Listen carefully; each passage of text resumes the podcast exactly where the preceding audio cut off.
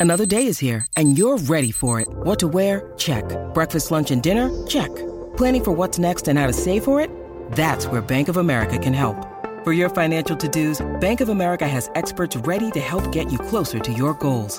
Get started at one of our local financial centers or 24-7 in our mobile banking app. Find a location near you at bankofamerica.com slash talk to us. What would you like the power to do? Mobile banking requires downloading the app and is only available for select devices. Message and data rates may apply. Bank of America and a member FDIC.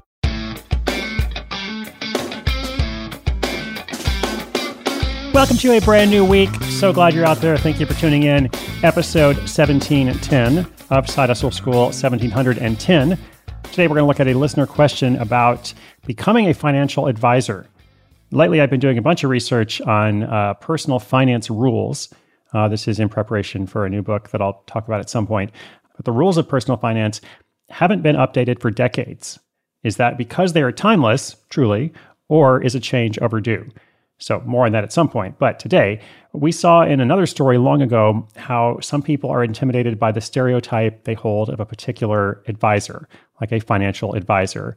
Uh, and some people just kind of have this image of what that person looks like, the kind of advice they give, how it might be applicable to some and not others, and so on, all of which creates an opportunity for other people to step in and serve different kinds of people. So today's listener, our caller, this Generation Z listener wants to become a financial advisor for her peers.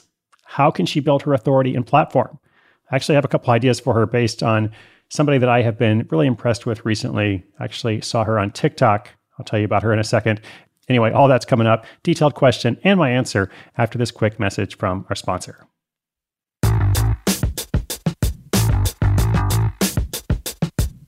Hey, Chris, this is Lisa. And though I'm not a certified financial planner, I am good at helping people with money. And I'm thinking it could be a good side hustle. Everything seems focused on millennials these days, but Gen Z is coming up right behind. I want to address my coaching or advising specifically on this market.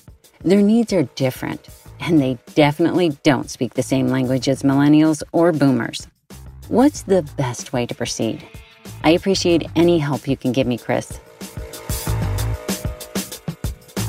Well, the first thought I had was TikTok is the way, uh, and then you need a course to sell.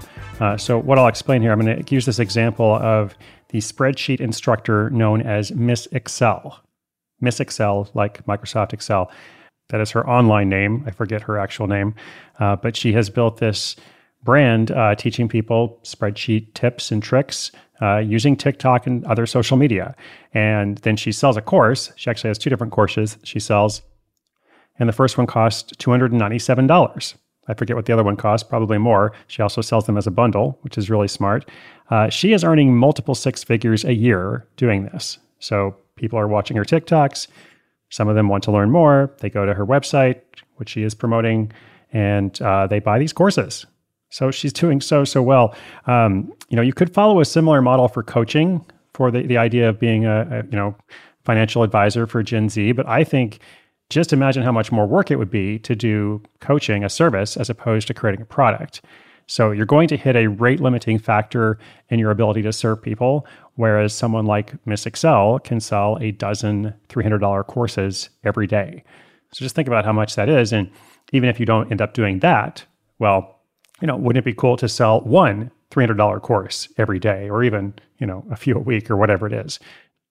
Naturally, your path may not be exactly the same, but if we think of the broad question of, of how do I take these concepts, uh, how do I want to help younger people with personal finance advice, well, you're going to need a platform and you're going to need something to sell. So that's what I would suggest is look at people like Miss Excel and see what they're doing and ask yourself, how can I adapt this again in my own way? It's all about being relevant being relevant and being helpful. I think if you're focused on those two things, you can't go wrong. Be relevant, be helpful, and then, of course, don't forget to sell something. Good luck, and listeners, if you have a question, come to sidehustleschool.com slash questions. We will feature them throughout the rest of the year, along with updates from listeners as they launch their projects. I'm so excited to see everything that you're doing out there. Let me know what's going on and how we can help. My name is Chris Guillebeau. You're listening to Side Hustle School.